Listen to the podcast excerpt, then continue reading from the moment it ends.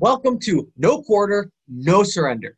I'm your host, Eric Vernston. Thank you so much for tuning in on day three. For those of you that don't know, I am a soldier, I am a lawyer, and occasionally when people laugh at my jokes, a comedian. The reason I'm doing this is I feel like Republicans are down in the dumps. We constantly see the news media saying, concede, concede. We hear uh, the Biden transition team, and it just can be overwhelming. So I want to provide you some facts and maybe a few jokes here and there to keep your spirits up and to let you know there's no quarter and no surrender. We need to keep fighting. For the last five years, President Trump has been fighting for us. I came on the bandwagon a little bit after that, but for some of you, it's been literally since he started campaigning. He's taken on big tech, big pharma. He's the first one who's actually pointed out where the fake news actually was. The least we can do is fight back for him until he exhausts all of his legal remedies. I think all of us find it a little bit suspicious that most of the quote unquote statistical abnormalities, which we will talk about a little bit later, happened in, I don't know, the big swing states. And that's when you can tell that there's issues with the fake media because what do they say? There's no widespread fraud. That's not the accusation. The accusation is targeted fraud. Watch for little things like that. One of the reasons I like Republicans is they seem to question stuff. A lot of my liberal friends just follow along with whatever CNN's telling them. I like people that question things. Could we all be wrong and wearing tinfoil hats right now? Absolutely. But you know what? I say they're wrong. And until we are told that there's no quarter and no surrender. Keep fighting. Now let's get to it. First off, there was a filing by the Trump campaign in Michigan that was told it wasn't sufficient enough. So you saw the news be like, huh, Trump campaign can't file lawsuit, gets rejected. That's not what happens. As a lawyer, one of the initial filings almost always has issues, and there's ways to cure it. All the Trump campaign has to do, and they probably already did it, is add a couple documents, and the lawsuits can continue. Not only are they suing for election fraud in Michigan, they're suing in Wisconsin, Nevada, Pennsylvania, Georgia, and hopefully a few other states. I've heard rumors that Minneapolis, or excuse me, Minnesota had some also irregularities. What a coincidence, a lot of those places were the swing states. They're not suing in California. Why are they not suing in California? I don't know. They probably should. But that's not where the fraud most likely happened that affected the race. It was in targeted areas, not widespread, targeted. The Trump campaign has multiple lawsuits going on in key states. Keep the faith. If you don't think they have an A plus legal team on this, well, I have uh, some ballots I'd like to sell you in Nevada. Just kidding. I would never commit election fraud. Literally, I'd lose all my jobs. It'd be terrible. Anyhow, another thing we want to talk about is incentives. This is my second point. One of the things that kind of bothered me is that we have these big Republican donors, right? And they're giving all this money. Where were the big ones saying, hey, I'll give you a million bucks to come out and say there's election fraud? Someone in Texas came out and said that today. I think it's their lieutenant, uh, lieutenant general about time. I was wondering about like Sheldon Adelson and this. He's a big Las Vegas donor, casino owner. Where was he? You know, I saw Project Veritas was offering twenty five thousand. You got to bring in the big bucks for this. Now, and someone on the left, Chris Hayes, is pointing this out. I think it's hilarious to say someone on the left, Chris Hayes, even though he works as a journalist for MSNBC, but they don't even try to hide it anymore. Chris Hayes said that economic incentives drive things, and I'm paraphrasing here maybe that'll have people come out of the woodwork and claim fraud. The Trump team's going to vet these people. They're not just going to give someone a million bucks. That is what was needed. You need a big incentive for people to come through because think about it. Let's say you committed election fraud. We don't know if it happened. It looks a little suspicious, but let's say you commit election fraud. You probably got paid and you probably did it for your team. Right now, your team is winning. Why would you ever want to come forward? unless someone offered you a big chunk of money. Then you might go, you know, I really wanted Biden to win, but million dollars for a million bucks, I could complain about Trump for another four years. Yeah, I could definitely complain about Trump for another four years. Economic incentives work both ways. It'll be really interesting to see how that plays out. But Finally, someone came through and offered a big chunk of money, and I think you might see that a little bit more as time goes on because if election fraud happened, and there's huge statistical indicators that it might have, you'll probably see a little bit more of that, and then that could be something that blows the case wide open. But you've got to get people something over that hump because if their team won and they they got some money potentially for it, it's got to be a huge chunk of money. But everyone's got a price. Third point, I'm going to go to my handy dandy notebook here. Oh, let's talk about uh, the three ways Trump can win. So first off, Trump can win by a revote. It is possible that the Supreme Court can order certain places to have revotes. I don't know if this has happened before in history, but there have been revotes. Ironically, there was an accusation of Republican voter fraud in North Carolina in 2018 in a congressional race, and they had a revote. I would say on a scale of, we'll say civil uh, civil unrest scale, a zero being puppies playing in a field, a 10 being a target during the George Floyd riots, a revote would probably end up somewhere in the three to four range. Because then it would say, hey, we had the revote, Trump won, let's all have this unity that you've all been talking about so openly. Oh, wait, now you don't want unity? Oh, never mind. Okay.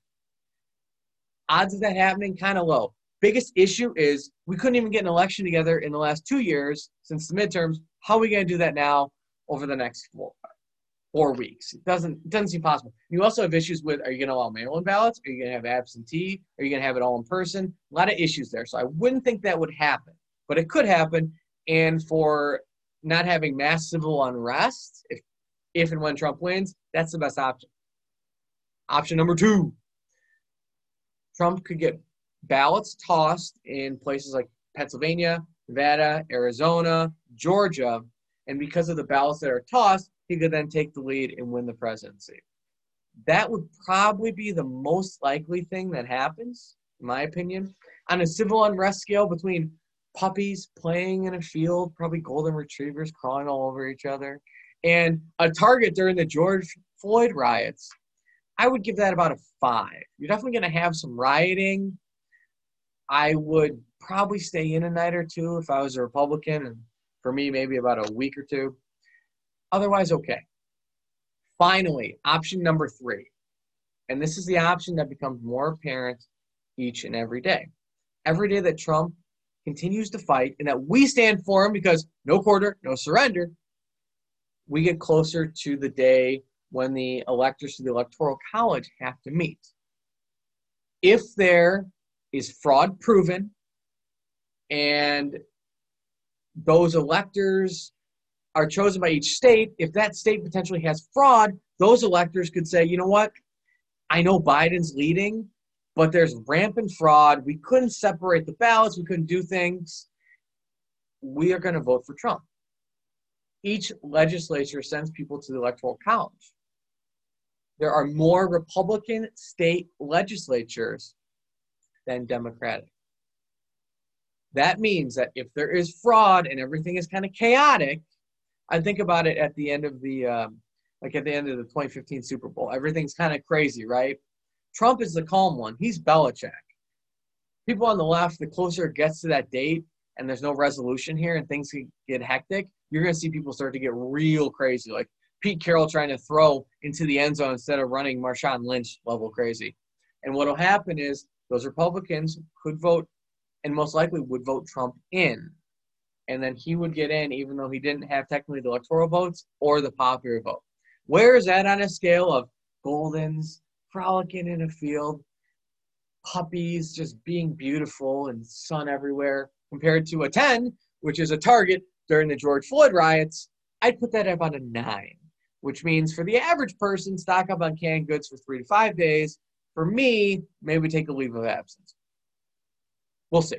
Those are the three options. Of the three, I think tossing ballots is probably the most likely to happen. And also, in terms of civil unrest, kind of an in between. Him winning at the Electoral College would be a way to do it. He is a savage. And quite frankly, if, if there is fraud and that's the only way to do it, I think you got to do that. Woo! Batten down the hatches because there's a storm coming, Mr. Wayne. For all my Batman friends and fans out there. First off, top three stories. I just talked about one earlier with the Trump campaign and the Michigan lawsuit. Again, a lot of lawsuits get filed, whether it be a civil or criminal complaint. You can cure the complaint, you can cure things usually normally pretty quickly. It's just a logistical thing. So when fake news says, oh, Trump filed this thing, oh, can't even sue in Michigan. Yes, he can. They probably already cured it. Relax. We got this. Number two, Mike Pompeo standing strong. And I'm going to show you that clip right now. Pompeo. There we go. Share computer audio and optimize the screen sharing for video clip. Let's play that, shall we, Mike? This is from Mike Pompeo press conference earlier today. Is the State Department currently preparing to engage? We gotta turn the volume up a little bit. Rewind. There you go. Uh, is the State Department currently preparing to engage with the Biden transition team? And if not, at what point does a delay hamper a smooth transition or pose a risk to national security? There will be a smooth transition to a second Trump administration.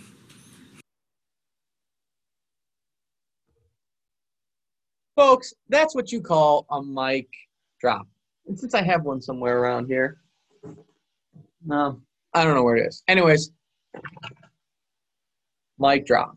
That's Mike Pompeo. He's standing strong. He's making his case for Pompeo 2024. Afterwards, the Trump campaign held a press conference at the White House. I'm going to show you footage of that too. Let me go to sharing my screen again. Here we go. And this was just something I just didn't expect them to do. Uh, I thought it was really impressive they did this. Also, while I'm trying to figure out how to do that, shout Right. out to. We're, we're ready. The, the, Okay, well, okay, we're gonna figure that one out. Hold on one sec. I do like Pompeo. I think he's very good at his job. I think he is. There we go. Okay, so this is the uh, Trump press conference. I believe I am sharing my screen, and uh, I know it looks like a P Diddy music video from the '90s, but uh, you know, just just kind of humor me here. Okay, so now we're gonna share a screen again. Wow. You know, I always make fun of my parents for not have not being able to do like minimal things in tech, and then this is what I'm doing literally during my podcast.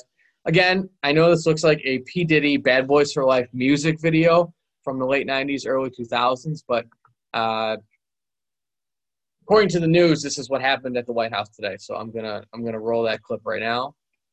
This is right after Mike Pompeo said they are getting ready for the Trump transition. Win nowhere. We ain't going nowhere. We can't be stopped now. Cause it's bad boy for life. Wow. Can you believe the diversity of the Trump team at the White House? Now, I know that Trump actually did a great job bringing in more African Americans and Latinos. I think he's the uh, Republican candidate candidate to get the most black and Latino votes over the last 50 or 60 years, but having that diversity at the White House. Love the throwback too. I know it wasn't Throwback Thursday, but having everyone in the baggy jerseys, uh, hanging out. Again, no masks. I know people get mad about the Trump campaign for that. Uh, also, shout out to Pat O'Brien for the creepy over the fence look.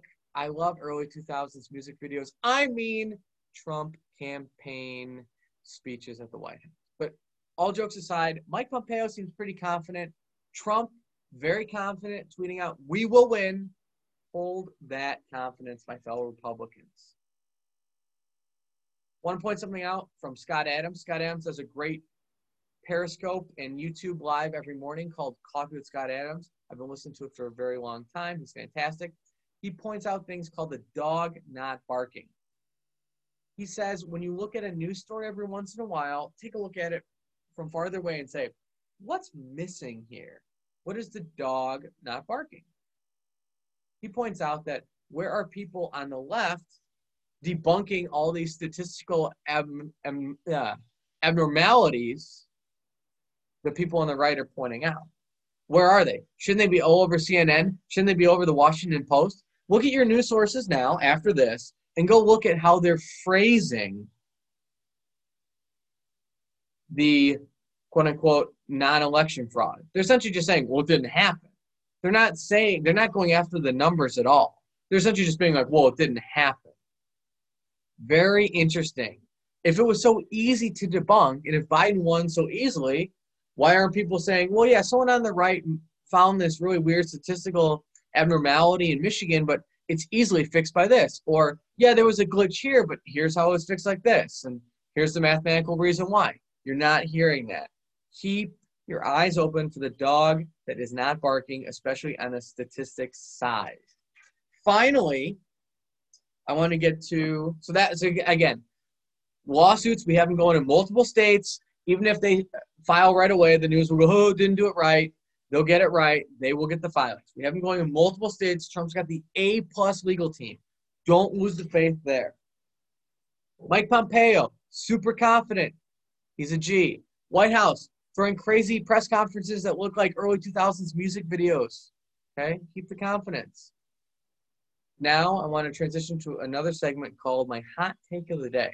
My hot take of the day is that the media is actually going to rescue Trump in the end. Now I know what you're thinking.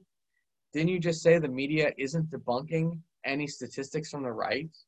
And don't we already know, courtesy of people like Chris Hayes and Joy Reid and everyone else who was literally high fiving the other day when Biden was given the election election by the AP, the press.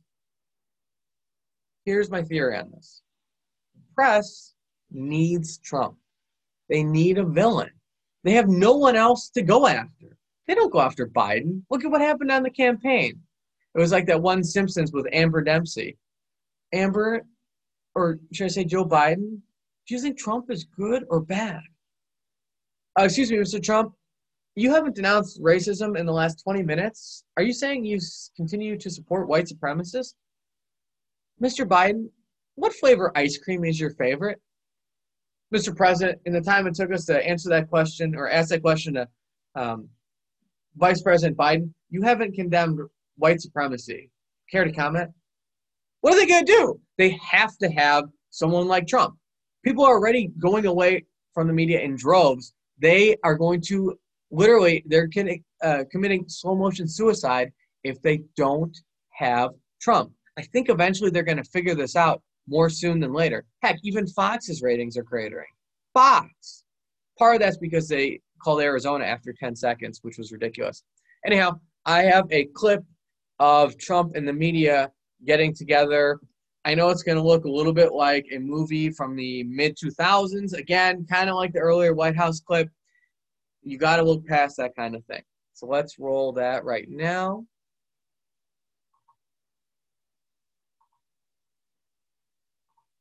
Pulling it up. There we go. Okay. okay. So this was actually earlier. This is this is what I actually excuse me. This is in the future. What I believe will happen with the press and President Trump. Change things forever. Then why do you want to kill me? I don't want to kill you. What would I do without you? Go back to ripping off mob dealers? No, no, no, no. You, you complete me. You're garbage. You I love ending it with the "you're garbage" line because can't you see Trump saying that? He, he probably already did say it. You're garbage. What would the press do without President Trump to always be ripping on? Are they literally going to spend four years covering Biden's service dog, which is a fantastic story? It's just not going to cut it. Look for that. Look for the press. And here's another thing we talked about motivation earlier. There's a huge motivation, whether they want to admit it or not. Who's going to be the first one, if there is election fraud, which there's indications of it, who's going to be the first one to break that story? Because if all the press are sitting there like, well, I don't want to cover it. You don't want, oh, it's not a thing. It's not, oh, yeah, totally not a thing. Oh, totally not a thing. one of them's gonna go, you know what? Uh, I'm just gonna go to the bathroom. I'll be right back. Blah blah. And they're gonna sprint out to their car and they're gonna cover that story. And everyone afterwards will be like, I can't believe the Washington Post did that. And then when they go get in private, they won't be wearing masks, of course, um, because most people in private don't wear masks, and everyone knows that's probably what the main issue is. But no one wants to talk about it because uh, journalism is pretty much dead. Except for a few friends I have that do journalism, they're fantastic. But you know, they'll all go to their cocktail parties and say, "Washington Post, thank you so much for doing that. We needed it." I want to end on a final note. First off, I want to ask you to subscribe, keep listening. I appreciate your support. These videos take a little bit of time to put together, especially trying to hope that some of it's funny.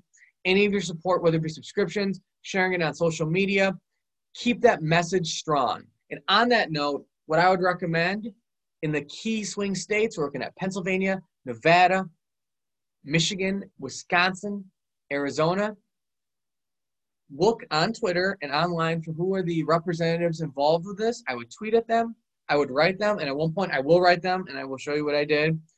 Keep the pressure on. If there's no fraud, then fine. We'll walk away peacefully and actually do peaceful protest, not peaceful protest with flamethrowers. But I think we're right, and I think you know we're right. Keep the pressure on. There's also financial ways to contribute. Not going to say what those are. I'm sure you can Google them. Choose to do it if you want. I know Lindsey Graham was on Laura Ingraham tonight going, lindseygraham.com. And I think she even made fun of him for it, which was hilarious. Thank you so much for tuning in. Finally, I want to end it with a note. I had a friend tell me that he watched six minutes or listened to six minutes of one of these and said it was garbage. First off, I want to thank him for listening. Any person who wants to get the message, I appreciate. Second off, I want to appreciate them, uh, give him some thanks for the motivation. Anytime someone tells me they didn't like something, I always want to get better. That's why I do things in public. I encourage you to do it. You learn to just have no shame. You always want to get better. It's me. Finally, I want to say that, you know, for someone whose fantasy football team routinely puts up about 60 points a week, I don't think he's very good at recognizing talent. That's my shout out to my buddy. Thank you again. And like I said earlier, like we will do every night until we know there was a free and fair election and until a president is actually elected, there will be no quarter and no surrender. And I will talk to you later.